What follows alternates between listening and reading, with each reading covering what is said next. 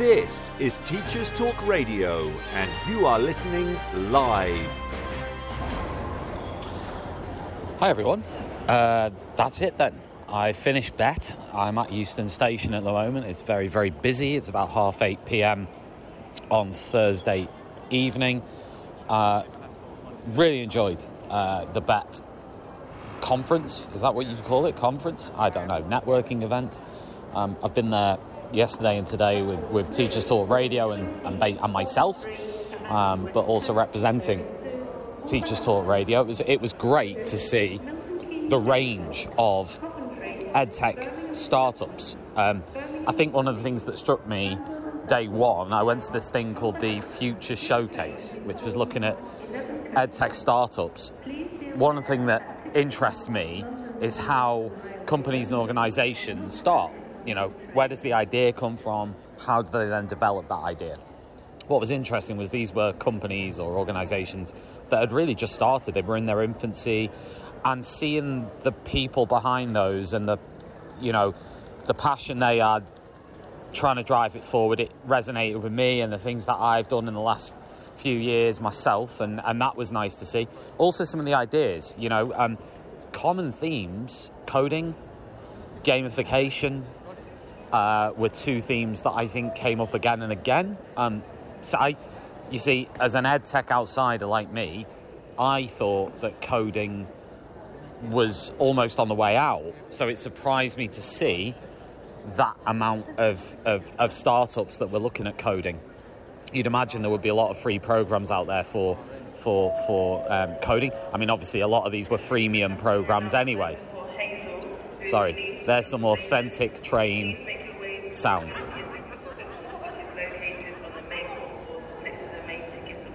You know what's interesting as well in a station? I love standing in train stations like Euston because it's almost like life's just happening around you.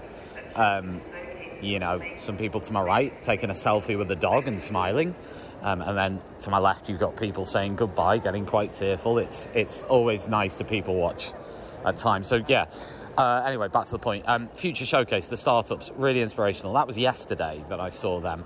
Uh, then I had the opportunity to meet a few people that I've worked with. Uh, Julian from Undoxa, uh, uh, John and Kira from Bulb uh, were there.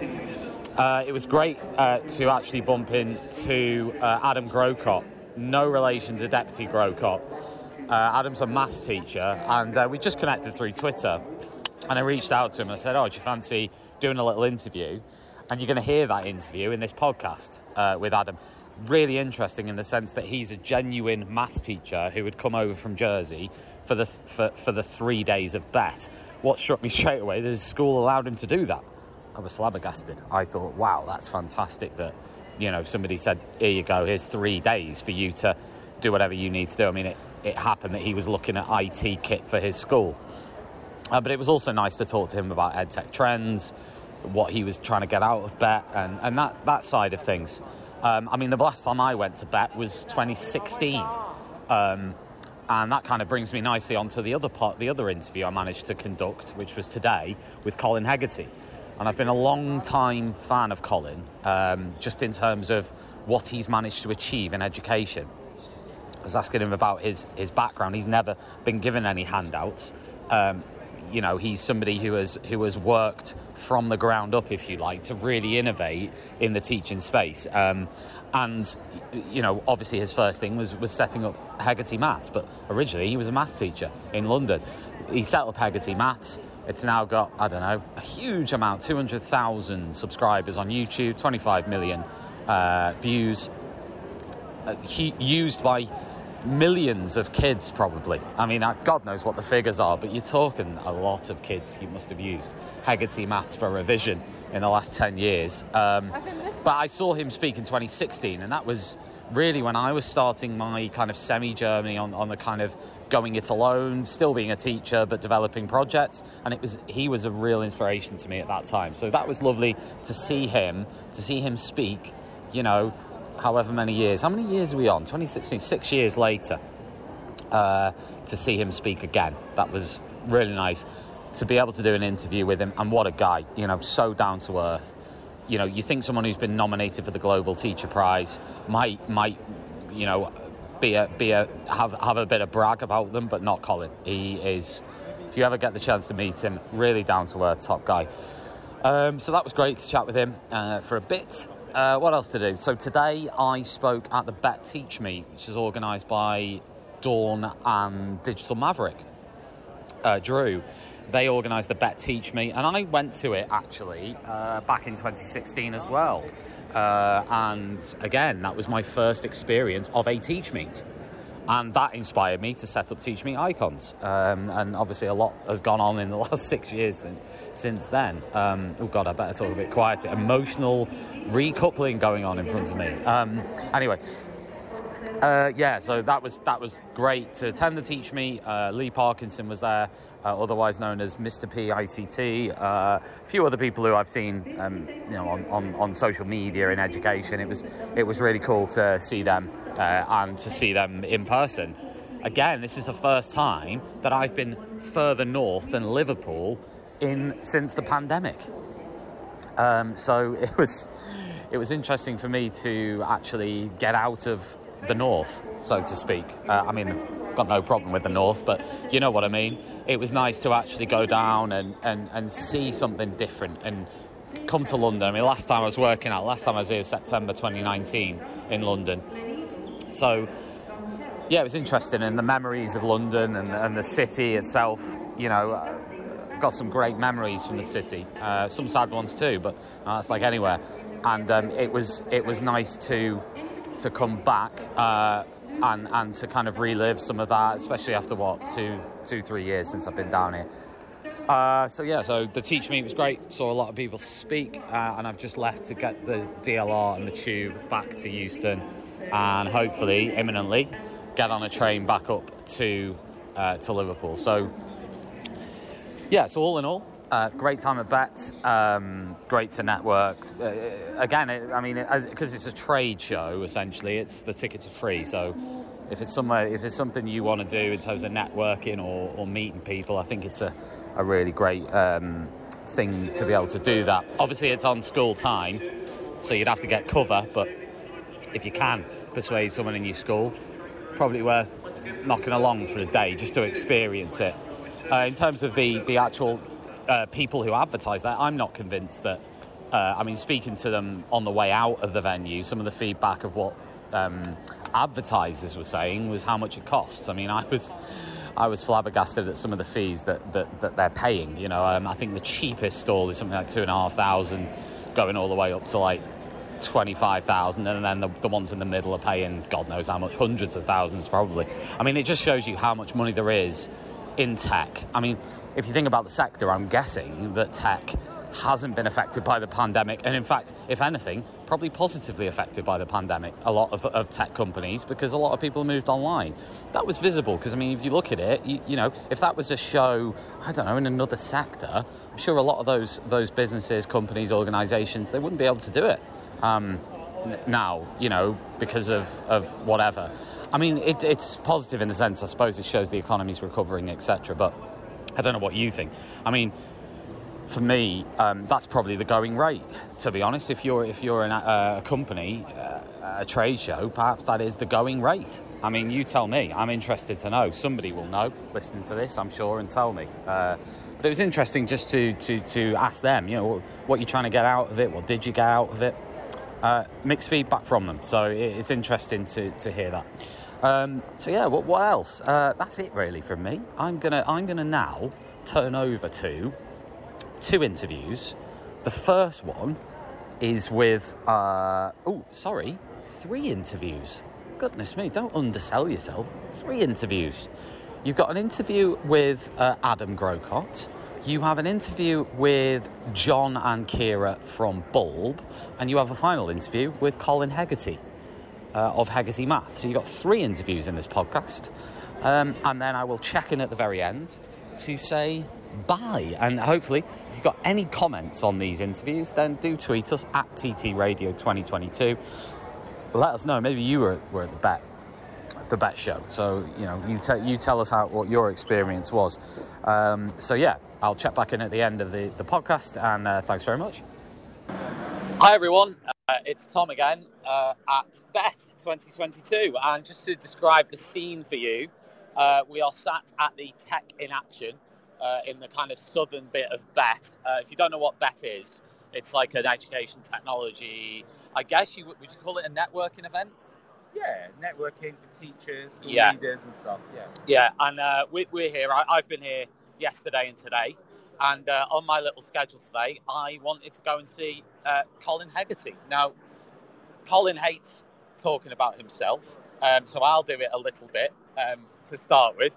Um, but Colin set up a platform uh, back in, God, it must have been 2015 now. Yeah, even earlier, 20, 2012, I think. It's been been 20 10 years. 2012, my God. Yeah. Um, now, originally, and I've just watched his presentation at BETT, originally it started as, as YouTube content and you've got 200,000 subscribers on YouTube, which Yeah. you which you said in a very offhand manner, like, oh, 200,000 followers, you know, whatever. That's quite a significant achievement. Uh, 25 million views. Uh, I know that's nothing to you. That's like breakfast. Um, but hey, that's amazing. So 2012, you start making the videos. Then, late a little bit later, you start to bring. I think you, the pictures I saw is students being brought in to kind of work on the content and improve those videos and develop those videos. And you were doing that kind of in your bedroom at Yeah, that point. Yeah, yeah. And then obviously Hegarty Maths has, has, has grown significantly since then. Now, what I wanted to dig into here yeah. is because I first met you in You 2016 did, you did. an eagle-eyed ginger enthusiast um, coming up to Colin Hegarty, bounding up there like a little puppy dog. Um, and uh, you were with Vic Goddard as well. Vic That's Goddard right, was Vic, there. Yeah. Now, talk me through, because you, you know, back then, 2012, it was. I mean, this would have been new when you started to do this stuff. What inspired you to do that? Who did you copy of yeah. when you started doing those videos?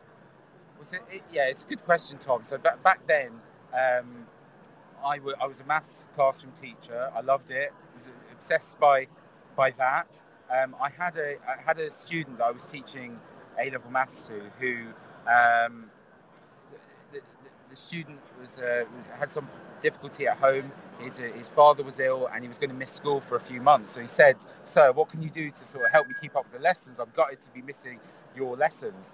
So I, I, I knew of something called Khan Academy. Tom, you see that back in the day? Yeah, that's what I based yeah, mine yeah. when I did my video. Yeah, Sal Khan is like awesome. He did it yeah, in America. He's, he's the blueprint, Yeah, he? he's the blueprint. He did videos and he, he sort of, eh, his face wasn't in the screen. He did this thing called screencasting where you can draw uh, mathematics or writing on the screen and uh, record your video, uh, record your voice over With it. a tablet, he used With the Wacom bamboo The, tablet, the, the the Wacom, pen? yeah, I, I got that too from uh, Dixon's and all good uh, Yeah. retailers. So I, re- I went out and, and bought that one. Dixon's. That's old Yeah, school. old school, old school Dixon's. And, uh, yeah, so I bought that and I started after the end of the lesson when I had a free period or after school. I just redo the lesson, but on this screencasting thing, and then there's a button that you could just press that upload it to YouTube. Now this is, you know, a lot of teachers know this now. All the difficulty of COVID in recent years, Yeah. teachers have had to learn all this stuff. Yeah, but back then I was like, I was, you know, just mucking about. and Yeah. th- that's what I did. It. I just made some of these videos, help him keep up. And then what you do, I don't know if it's vanity or success, but you kind of get a bit into it. Like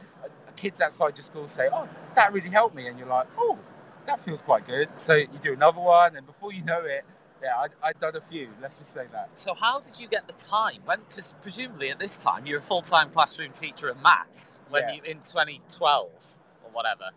Yeah.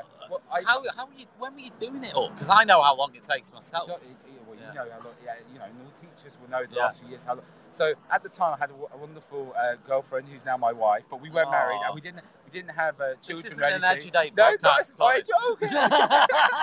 well, uh, I, she's very uh, understanding, and my hobby was kind of this thing. Like, actually, it became a hobby. Like, I don't know if any teachers in lockdown found that, but it's, it's kind of quite cool to learn something new. Yeah. It's good when you get feedback from kids. It feels quite heartwarming. So it was kind of just a thing I did in the evening because I just a bit, I kind of just liked it. And I didn't, you know, didn't I wasn't going to go to the gym or anything at the time, so I had, a, Yeah. had a couple of hours to do in the evening. Why not record a few maths videos? Like, Yeah.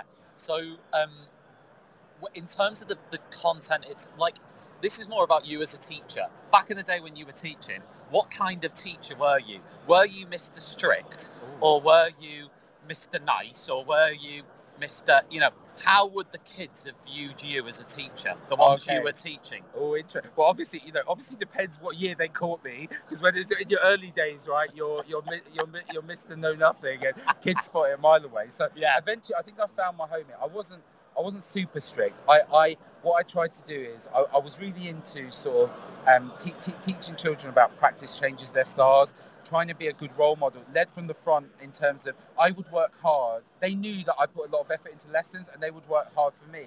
And I was I would I'd say I was reasonably kind. Could be strict. Like if I knew someone was not, not pulling their weight, I'm not going to have it. Like because I, I want better for them. But I wouldn't say I was the the scariest teacher or, or the nicest. I was somewhere in between. But I think kids kind of bought into me because I, I, I, I, I basically showed them that if they, if they try hard, they can definitely do better than they currently are doing. And if you get a little win with kids, they trust you, right? That's what it is. You just need to, and, and you know what I sometimes think it is, right? Just turning up every day. You're there every day. You're there early. You're in your room. You get trust eventually from kids. They go, oh, when I do what Miss Hegarty says, do you know what? Yeah. Kind of works. And then that's how I kind So of. So it's relationships, isn't it? it's, it's relationships. Now, my question to you is, Right. how do you then bring that into these videos? Because when you first started out, Yeah. you were making them all yourself, right? Yeah. Now they became very popular. Yeah. You know, not probably with your students first, and Yeah, then obviously right. with others. That's right. So there must have been a reason for that, because even through video tech, um, there must be certain elements of your teaching that are um, really engaging with those kids and working. So I, I was Yeah. wondering what, what, because it can't just be anyone can make a video, especially nowadays. Yeah. Anyone can pull anything together. Yeah. So what was it about your videos and your digital content Yeah. that appealed to them and works for them? Loads of people do this. Not all of them are successful.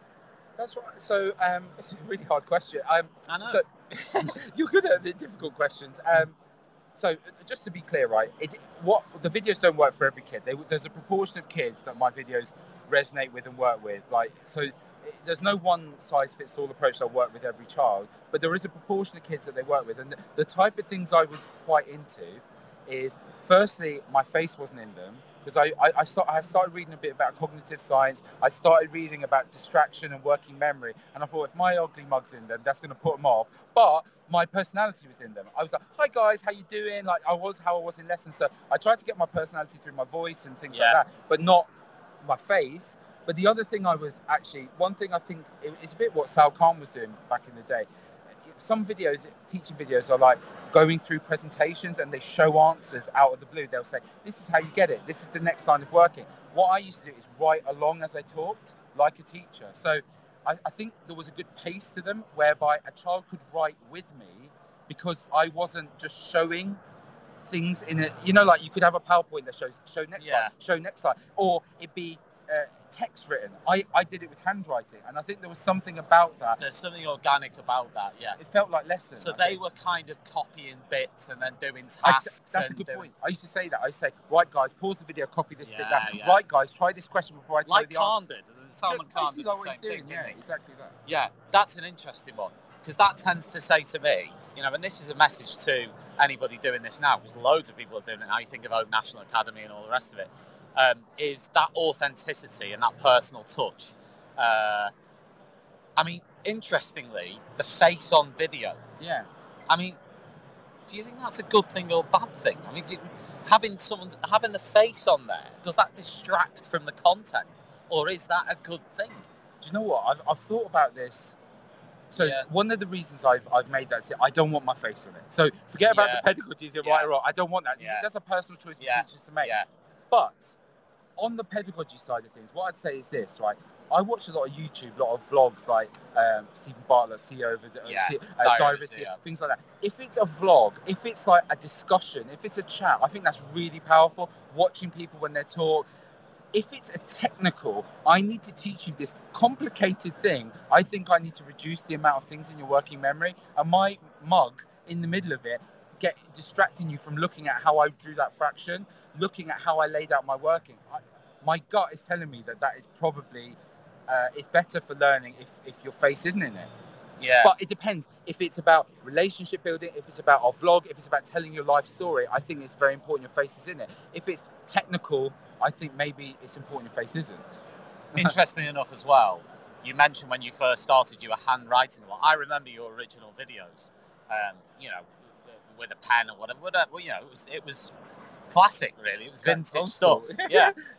Now, with PowerPoint, do you think there's a, a a thing that there's been, if you like, digital PowerPoint overload, if you like, and, and do you think that actually there is that place for teachers actually writing things on the screen and doing things along? Oh, I, oh, I'm really into this. Yeah, right, this is a good yeah. question because I know that um, there's a there's a researcher in, in Cambridge uh, called um, Tim Oates, very very esteemed researcher, Yes. and he talks about formation theory and that from a young age there's a really strong connection between holding a pencil in your hand and memories being formed in your brain because th- th- we teach our young children this, and I think there's something absolutely critical about that. So modelling that for children is really important, I think. And in terms of PowerPoint, how I used to use the PowerPoint or slides, for exactly what you said, the temptation with PowerPoints is I could get everything all ready before it happens, and I'm safe as a teacher, right? Because especially in your early days, right, you don't know much, and it's a daunting. You go in there, you're like, what if I get caught out? What if I make a mistake? But actually, what I use them for is just show me the prompt. What is the key question? Yeah. Let's work it through together. Nothing else on the slide. We're going to do it live, and if we make a mistake, I made a mistake. You're going to make mistakes. We're going to fix it. I'm going to model you how that sometimes you're not perfect, and I, I'm re- I never figured out how to use PowerPoint in that animation nice way. Yeah. I'm much more just write a question on the page, white screen, and I will handwrite the rest. And I'm actually, I towards the end, I started going back to the whiteboard and not even using the projector anymore. Yeah. I, I, I was I, I was really into that because again, and you know what? It, I, I kind of left. I didn't ever have a visual. Do you know the visualizer? Do you ever use Yeah, yeah, yeah. Yeah, I mean, I've never really got into them, but yeah. if I was teaching again, it visualize all the way. Because Yes. I, because get the book the same size as the kid, the, with the same squares, all the lines, or Yeah. however you do it, and show them the same thing. Even on the whiteboard, the whiteboard's massive. It looks different. It doesn't have a margin. It doesn't have lines on it. How do you expect children to Yeah. translate that into a different uh, medium when you're modeling it in a different way? So I'm, I'd actually go. I, I think visualize. I love the visualizer now. I see teachers doing Yeah, it it's on really the oak and all that. I, I love that stuff. Yeah, I think you've got to be quite daring and brave, haven't you, as a teacher to go like that was very at the time, particularly for you.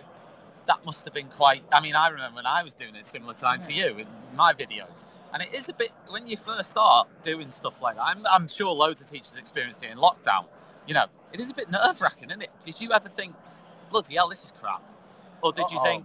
yeah, do you You know, know? do you- like, because, well, firstly, yeah, yeah, I don't know if anyone's ever looked at YouTube comments. It's a dark place, right? So no matter, even if you're doing a good thing in life, Yeah.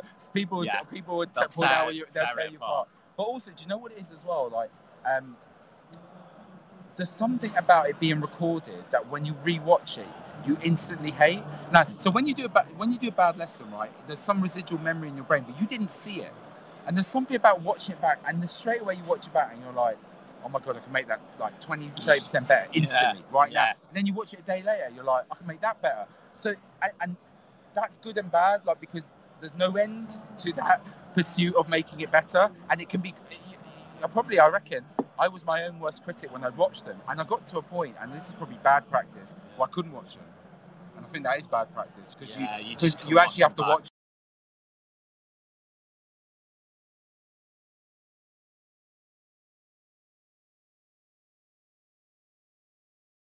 that um, uh, that's kind of, if you like, mirrored in teaching as well, isn't it? In the sense of we have this very, you know, a quick thing where we say, look, you've got to be an expert, subject expert. You know, everyone's aspiring to be that, and some people will think that they're a subject expert within a year or two years or three years or whatever.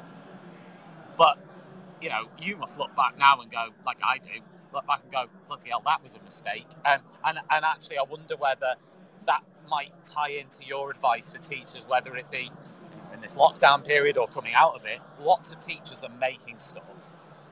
Um, I mean, would, what would your advice be to those teachers in terms of the content? Do you think they should just go for it and be brave, or do you think they should sit there and say, what knowledge do I have to do this? You know, where am I at in my own practice to do this? Or do you think that should come into it? Or do you think it's a case of, because sometimes needs must. You've got to do it. That, ooh, Or do you use someone else's? Because they could use yours, they could use Oak National. They could. There's lots of lots of video things they can use. I, I wonder whether and Khan did a TED talk on this. Salman Khan Right. about uh, we've already discussed it. A t- their own teacher doing the video Yeah. or flip learning. Sorry, it was Jon Bergmann Yeah. who talks a lot about this with flip learning. When the teacher does their own video for their own class, it's more powerful and it's more engaging and learning will stick more Right. Okay. right that's his that's his mantra yeah. with flip learning jon bergmann but but obviously that takes time uh, and, and the knowledge required to do those you, i don't really know what i'm getting at i'm, I'm talking about the experience to make the videos and, and So what? So, so, it's, so what I'd say. do you know where i'm coming from I, I know exactly what, where you're coming from. I think, like, what, what would I even do them again, or Yeah, yeah. you know, almost that sort of thing. So, um, okay, this is what I'd say. First and foremost, the most important thing is to be good in the moment in your lesson every day. That is it. Uh, I was talking to Daisy Christodoulou last night. She told me about research. When children listen to something that's on the TV or a video, a young child, they don't turn their head. Whereas if the human's in the room, they look. There's something special about being in the class. Now, if you don't feel that you're you're in that right space yet, that's what you should be focusing on, because that's what matters more. You see kids four hours a week, you or five hours a week. Being good in the moment is the best thing you could be as a teacher. Now, if then you have capacity to want to do something else, that's great. And so and you've got to have. It's not sustainable. Eh, This shouldn't No. be an expectation for every No. teacher. First thing you do is look out there. Could I? There's something about a class teacher doing it for their own kids. If they think that might work for their kids over and above being an amazing practitioner, and nothing out there does it, and they want to do it, then it's okay, and that could be really interesting for their professional development. Really, maybe help their kids, and maybe help more kids than that. But don't feel you have to. I think what a teacher has to do is try and be. And by the way, not exceptional every day. There's no such thing. Turn up every day. Be as good as you can be. Be well rested. Be present in the moment. That takes years to get right, and do that first. The other stuff's just like the other yeah, stuff's it- nice to have. 100%. I mean, for me, I've been teaching for what seven, eight years. When I started by 2015, I'd already done seven or eight years. That's right. When I thought, oh, you know, I'll do some of these videos and set up my YouTube channel and all that, and then obviously funneling down that road since then, really. But it is one of them where, yeah, yeah, very wise words. yeah. Um, Colin, I think that's it. That's really good to talk to you, Tom. Thanks for everyone listening. It was a pleasure. Legend.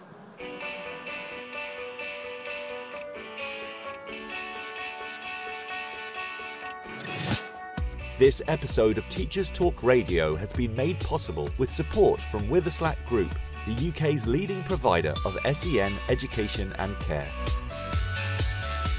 They're here to support you too through an ever growing offer of free resources, including webinars, podcasts, articles, and events aimed at supporting teaching professionals like you.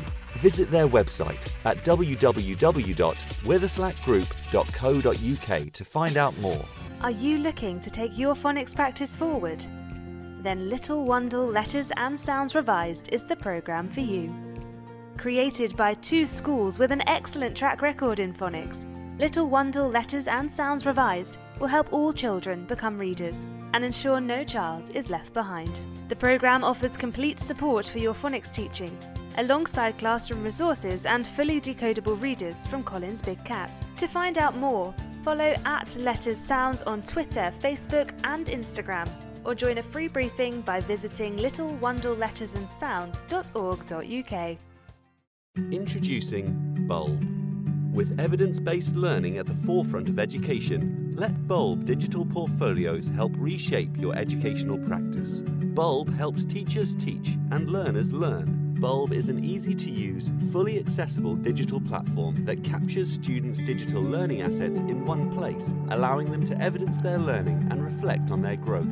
Our dedicated team of education specialists are on hand to ensure the Bulb fits seamlessly into all of your teaching practices. Come take a look and get a free account at bulbapp.com. Introducing Autism Aspirational Futures, a virtual SEN conference for parents and carers. Do you work with parents or carers of students with autism? If so, this free virtual conference from Witherslack Group can support them and you. Providing inspiring talks from leading experts offering practical advice on supporting children and young people with autism and associated needs. This very special event will take place during Autism Acceptance Week and is sure to be an enjoyable occasion for everyone wanting to develop their knowledge, understanding, and celebrate their children's amazing superpowers. Don't miss out! Register for free at witherslackgroup.co.uk today. Witherslack Group, the leading provider of schools and children's homes for children with special educational needs. Right, everyone. Hi, and uh, it's me again. It's Tom uh, at Bett and Teachers Talk Radio at Bett, um, which is uh, a big education technology uh, networking event uh, live in London at the Excel Centre. Um, and I'm joined by two members of the Bulb app team. Um, I've got Kira. Hi. And also I've got John. Hello. The reluctant John who doesn't want to speak. Hello, everyone. but um, I've got two members of the team here, um, and I'm going to talk to them about their Bett experiences, uh, past, present, and future, but particularly, obviously, uh, today, which is the day that they've been here. Uh, we'll talk a little bit about Bulb app as well. Um, so if you're interested in a digital portfolio product, then I would highly recommend Bulb. Um, you can get yourself a free account uh, at the Bulb website. Just Google Bulb app, um, and you can find out more about it. But obviously, I've got two members of the team here who are going to get into much more detail than I am about it. So, Kira, this is your first experience of isn't it? It is, yeah, brand new. Do you know, I feel like I'm skiving. I feel like a teacher on one of those courses that has a later start than your school day. But it's been so insightful. A lot of the conversations have been around um, the change and how everyone has adapted to EdTech so quickly as a result of the pandemic and what it looks like coming out of it. Um, something that we were at earlier was about the future of assessment, and they were talking about how the skills informative assessment don't always get measured, measured in summative assessment, but are so incredibly important when you look at like your lifelong learning and what you use within your workplace. So there needs to be this move towards almost adding more value to our formative assessment and evidencing your education. I mean, we've seen that spoken about over and over again. I'm sure you've seen it yourself, Tom, in what Yeah. people are talking about. Um, I think it's I think it's really important. I think if you think about someone like Salman Khan, Khan Academy, he did a TED talk where he talked about essentially digital portfolios becoming rather than someone saying here's my list of grades or qualifications, it's going to move very much to this is what I can actually do. This is what I've got to showcase. This is what I've done as a verb, rather than here's a list of of, of, of qualifications on a piece of paper. As much as they are important too. Yeah, no, definitely. And that ability to not only track as you develop those skills, but be able to look back and reflect on them as well is really, really vital. I mean, we'll talk a little bit more about Bulb in a minute, but we've got users from three years old who are able to watch their own reading journey, journey into literacy, even their own art improve because they have captured those digital assets and put them into their portfolio. And it's refreshing to hear people talk about how important it is to finally be able to evidence what you can do and not just that single day of that single assessment and the grade you end up with at the very end of it. Yeah. Now, with regards to the digital portfolio, so I think we need to start from what is a digital portfolio to any of our listeners who don't understand what we're on about. I'll take this. You will. Yeah, so a digital portfolio is a cloud-based repository of all the work, all the computer, uh, user-generated content a student is creating. It doesn't matter what app they're using, written Word, Excel, Word, Google Docs, everything. They're creating electronic artifacts. And a portfolio allows you to store all of those artifacts in one single place. And it's one single place for life. It's not whilst you're with the school, you lose it all, you move to college, you Yeah. lose it all. This is a user's experience. It's their content. It stays with them for life. Because I always remember, John, the old record of achievement folder. That's probably ended up in a bonfire for me on bonfire night um, in, you know, November 2001 or something. I don't know when it went, but it's definitely gone. But obviously back in the day, I, I, I could suggest that the Bulb digital portfolio is a little bit like the record of achievement with paper in it, but it's digital It's and it's more diverse. it's yeah, it's far more diverse. Yeah. That record of achievement is I got an A, I Yeah. got a B. Yeah. A digital portfolio is this is what I excelled in. this is my experience, who I am, and evidencing that to your future employer and taking it with you through life. That's where value of a portfolio is. It's Yeah. not a here and now. It is. This has been my life to this point, and let me share it with you. Yeah. Now, obviously, for people to get have a go at Bulb, they can do that for free, can't they? By just setting up their own account. Yeah, just go to our website, bulbapp.com, top right hand corner, sign up for a free account. You get your free account, you get access to all our resources freely available, so you can just dip your toe in the water and Yeah. take a look.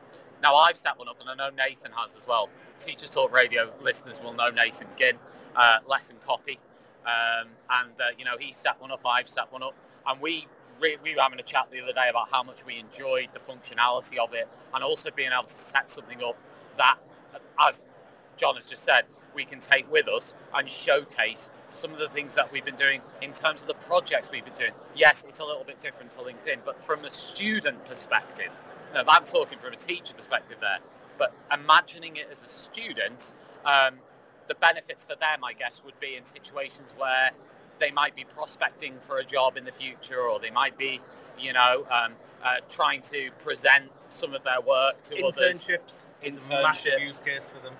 So explain that one. Or So- Kira, one of you. Do you want to take it? Yeah, well, I was just going to say it. No, you talk about internships. I'm going to talk about yeah. Kinder Bueno in a minute. Okay, so internships, you know, it's their first really walking into the work life. They've got a three month or six month internship there about being able to evidence all the skills they've learned there, what they did, what they learned, how they did it. Then they're back into uh, university and back out into the workplace a year later. If I can demonstrate I've been in the workplace for six months, I've excelled in everything that I've been shown, I'm head and shoulders above everyone else. If I'm not showing them and evidencing it and someone else is, they are always going to be more successful. Yeah, and it's very popular in the US, isn't it? That's where Bulb, Yes. if you like, originated in. Yep. Um, now, for, and, and really, in terms of the UK, if a school, like let's say a teacher wanted to get started with Bulb Mhm. with their class, Yep. um, or you know, or classes, how easy is it for them to do that? Oh, it's so easy. We become almost a, like a teaching assistant team. So you'd arrange a meeting with us. We would help Bulb fit seamlessly into that curriculum, and then we'd support you through it. We want Bulb to not add to workload, but to enhance the teaching and learning within the classroom completely. I like to compare it to the Kinder Bueno, and this is where my chocolate reference comes in. Do you remember the original advert? A Kinder Bueno will be whatever you want it to be. That is a Bulb digital portfolio. So we have schools who use it for their coursework, and they're going to use that in formal assessment in art and photography. We have got schools who use it for their um, teacher standards process. We have people who use it to house their entire curriculums, like a digital exercise book and worksheet, so they can share out with their classes.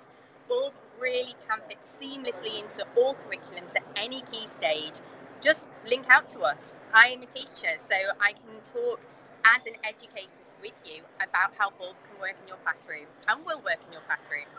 Now, obviously, if you're a Teachers Talk Radio listener, and you may be listening to this, or you probably will be listening to this as a podcast, um, it might be that you'll hear the the uh, the audio, the digital audio about Bulb in this particular episode, and in every episode of Teachers Talk Radio. And I think it's really, really great that Bulb are supporting you, the teacher, by supporting Teachers Talk Radio, which is a, which is an audio platform for you. So I think that you know, if we're looking for uh, a company that wants to give back to teachers, I think that's an indication that Bulb is one of those one of those organisations. Um, in terms of the product itself, the portfolio we, we've said that it's it's in terms of accessing the portfolio. How does a student is there is there an app? Presumably, it's it, for them. What's the way in which they're they can they can access their portfolio app, web browser? Yep. Any, any device. Super easy. Yeah, Yeah. we've got an app in the uh, App Store Play Store. to use that. It's through single sign-on if you're using it through a school. It's just easily accessible. In every way you'd imagine that you'd want to connect to a portfolio, we're available on all devices, every platform. Yeah. Why do you think? Why do you think the idea of the, the digital portfolio is it hasn't isn't like in America? It's big, isn't it? Yeah. It's a big deal. So what's happening in the UK? How how why are we missing the trick on digital portfolios? I think so. I, I've been with digital portfolios for five years now, so really the infancy in trying to Yeah, it's it's relatively new as a, Yeah, as oh, a yeah. concept. Five years ago when I first came to Bett with Bulb, no one knew what a digital portfolio was. So we spent a number of years educating people, and year after year, people come back, oh, Bulb, you're a digital portfolio. Then obviously there was a COVID thing, and now we're starting to build that momentum because it's not just the UK it's building, it's building around the world. It's not just the US, it's India, it's Australia, it's New Zealand. They're starting to say now, actually, it's not about that grade. It's about the evidence and showing who you are as a person, your soft skills. The world's starting to realise that, probably following the US. But we're certainly catching up pretty quickly to people needing portfolios to progress. Fantastic. Now, if people want to get in touch with you directly after this, obviously, give you know, in terms of give, giving you a follow, how do people interact with you, whether it be website and social media? So there are several different ways. You can go to bulbapp.com. You can link out to us at, at BulbApp Global on Twitter. You can email help at bulbapp.com as well, and you'll be sent into the right direction. Um, yeah, just if you have any questions at all, if you want to explore what it could look like within your classroom, do find us. We integrate with so many different learning management systems. We can embed over 1,900 EdTech apps within any of our pages and are totally accessible. All of our fonts are dyslexia friendly and you can record audio and video straight onto your page. Thanks so much both. I've learned a huge amount there and I'm sure our listeners have as well. And uh, we'll check back in again with Bulb uh, ASAP. Afternoon. Uh, you've probably just finished school if you've been teaching today. Uh, we are live at the Bett Show uh, in sunny London, although it's not very sunny inside this warehouse in the Excel Centre, but outside it is beautiful. Uh, and I am joined now uh, live by maths teacher Adam Grocott. Good afternoon. Yes. And Adam, where have you come from today? I've come from Jersey this morning. I'm not originally from Jersey, I'm from Staffordshire, but I get to teach in Jersey.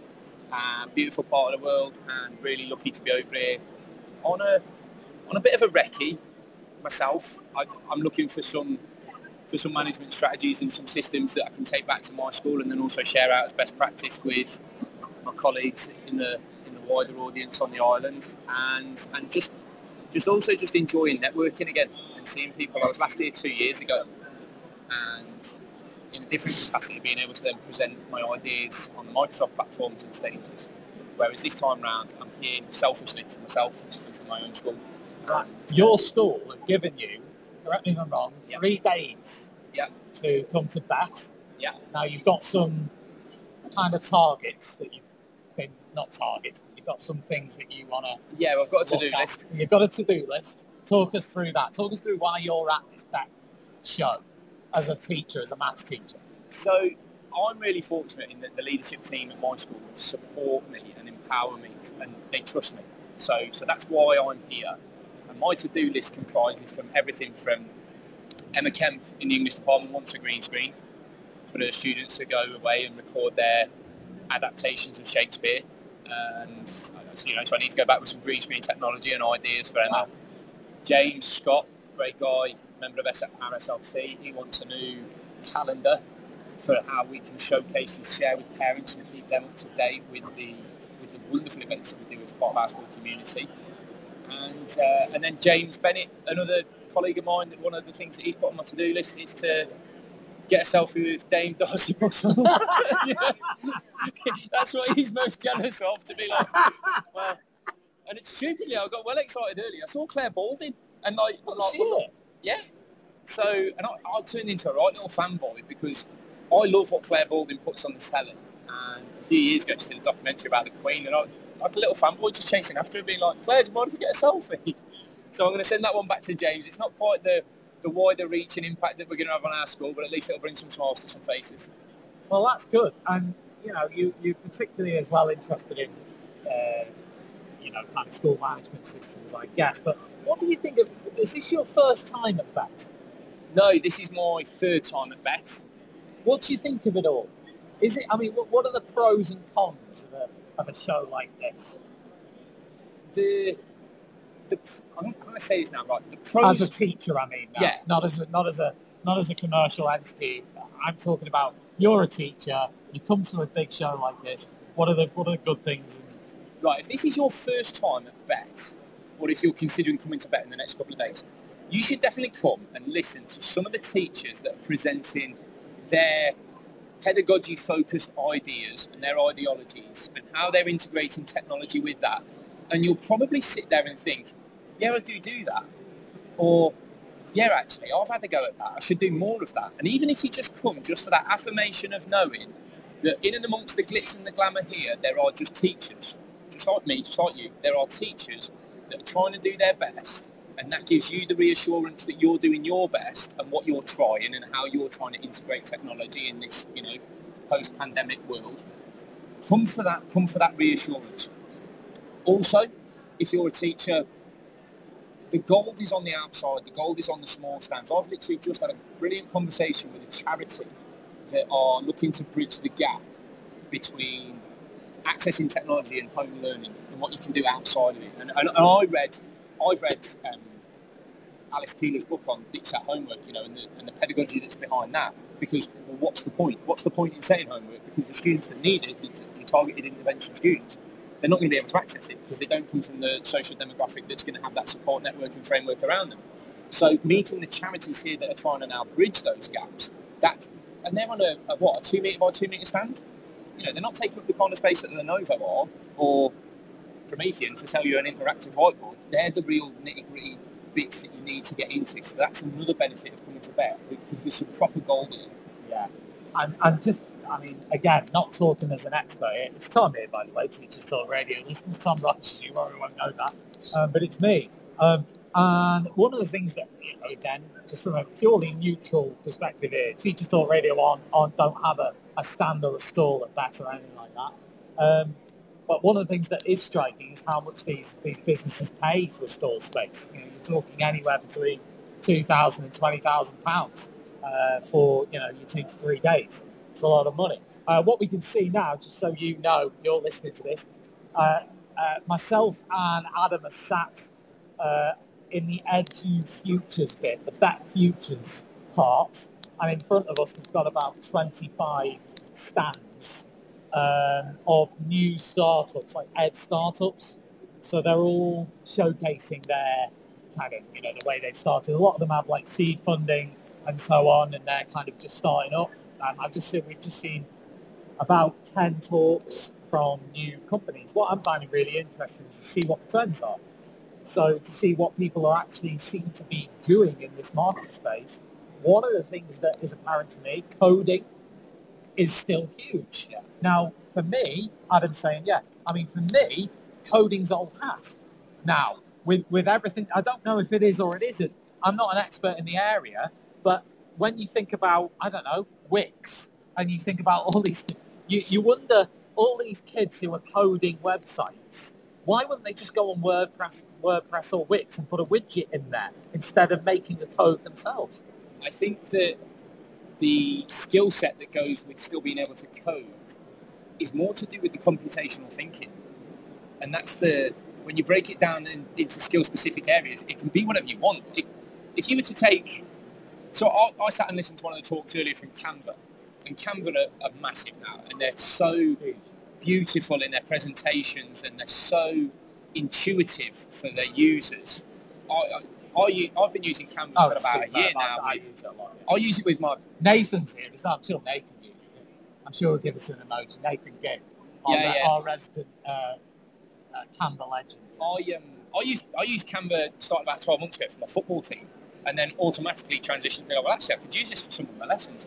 Now, the Canva platform is brilliant and it's intuitive, as I say, and it's, you've got, I think the, the lady on the stall earlier said about Tisha said something like 60,000 different templates, right? And that's brilliant. But when you break it down into the skill set that you're going to need for it, you're still going to need as a student that computational thinking for saying, okay, well, what am I building first? Before I start moving all my elements around, what am I building first?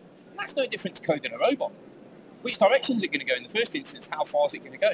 We have a, Michelle Costin, who builds our ICT curriculum, she's our head of ICT. She still uses Scratch for our students for doing game design and building computer games because you're going to need to get the students to think logically. You know, almost almost build the algorithm in your head yourself. Yeah. So coding robots and coding microbits and coding everything else at Bett Conference, there's always going to be a huge element of that because those are those transferable skills that you then have to apply to everything else. Yeah. And your day job uh, back in Jersey is maths teacher at secondary. Yeah. Uh, full time. Yeah. Now, uh, is coming to Bett a nice trick for you, or does it cause you more stress because you think, damn, I've got to set cover, and what am I going to do when I get home? Well, that you know what in the in the in the two years These are good questions, aren't they? yeah because two two years ago setting cover gave me anxiety. It- it- And it gives you anxiety for two reasons. I know that naturally someone else is now going to pick up what they thought- they're going to pick up the cover first thing in the morning and be like, oh, there goes my free, right? And I'm doing Grocott's cover. And it was the dreaded culture of, oh, you know what? Is it easy to leave my worksheet?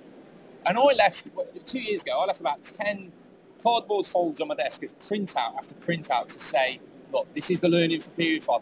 And then also then the liaising with the teacher when you get back to your hotel at night time and say, right, how much of how much learning was achieved in that lesson? Where can we then take it in the next direction? You know, is, is my head of department around? Can he perhaps intervene for those that need it?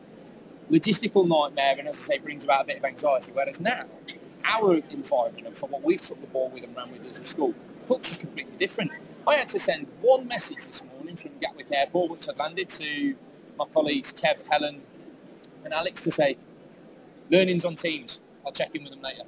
And you know, a huge cultural difference because now, as I say, my school are brilliant and they've invested hugely in our ICT hardware for what we've got and giving students, like what I was talking to Terry about earlier, giving students access to devices brings about such a different learning environment. So now, for me, I get to I get to relieve myself of that anxiety, knowing that I'll probably be able to check and map in with my students later anyway, see how see how they've gone on with the learning, pick up all of the insights that Microsoft Teams and Microsoft Forms gives me to to see how much they're engaged with it and where the gaps in knowledge are, and then and then deal with it myself. And you know what's interesting actually? I don't know if you've seen this when you walk around there. I've met about 20 different management systems that are trying to sell me that, and I go, that's my job as a teacher anyway.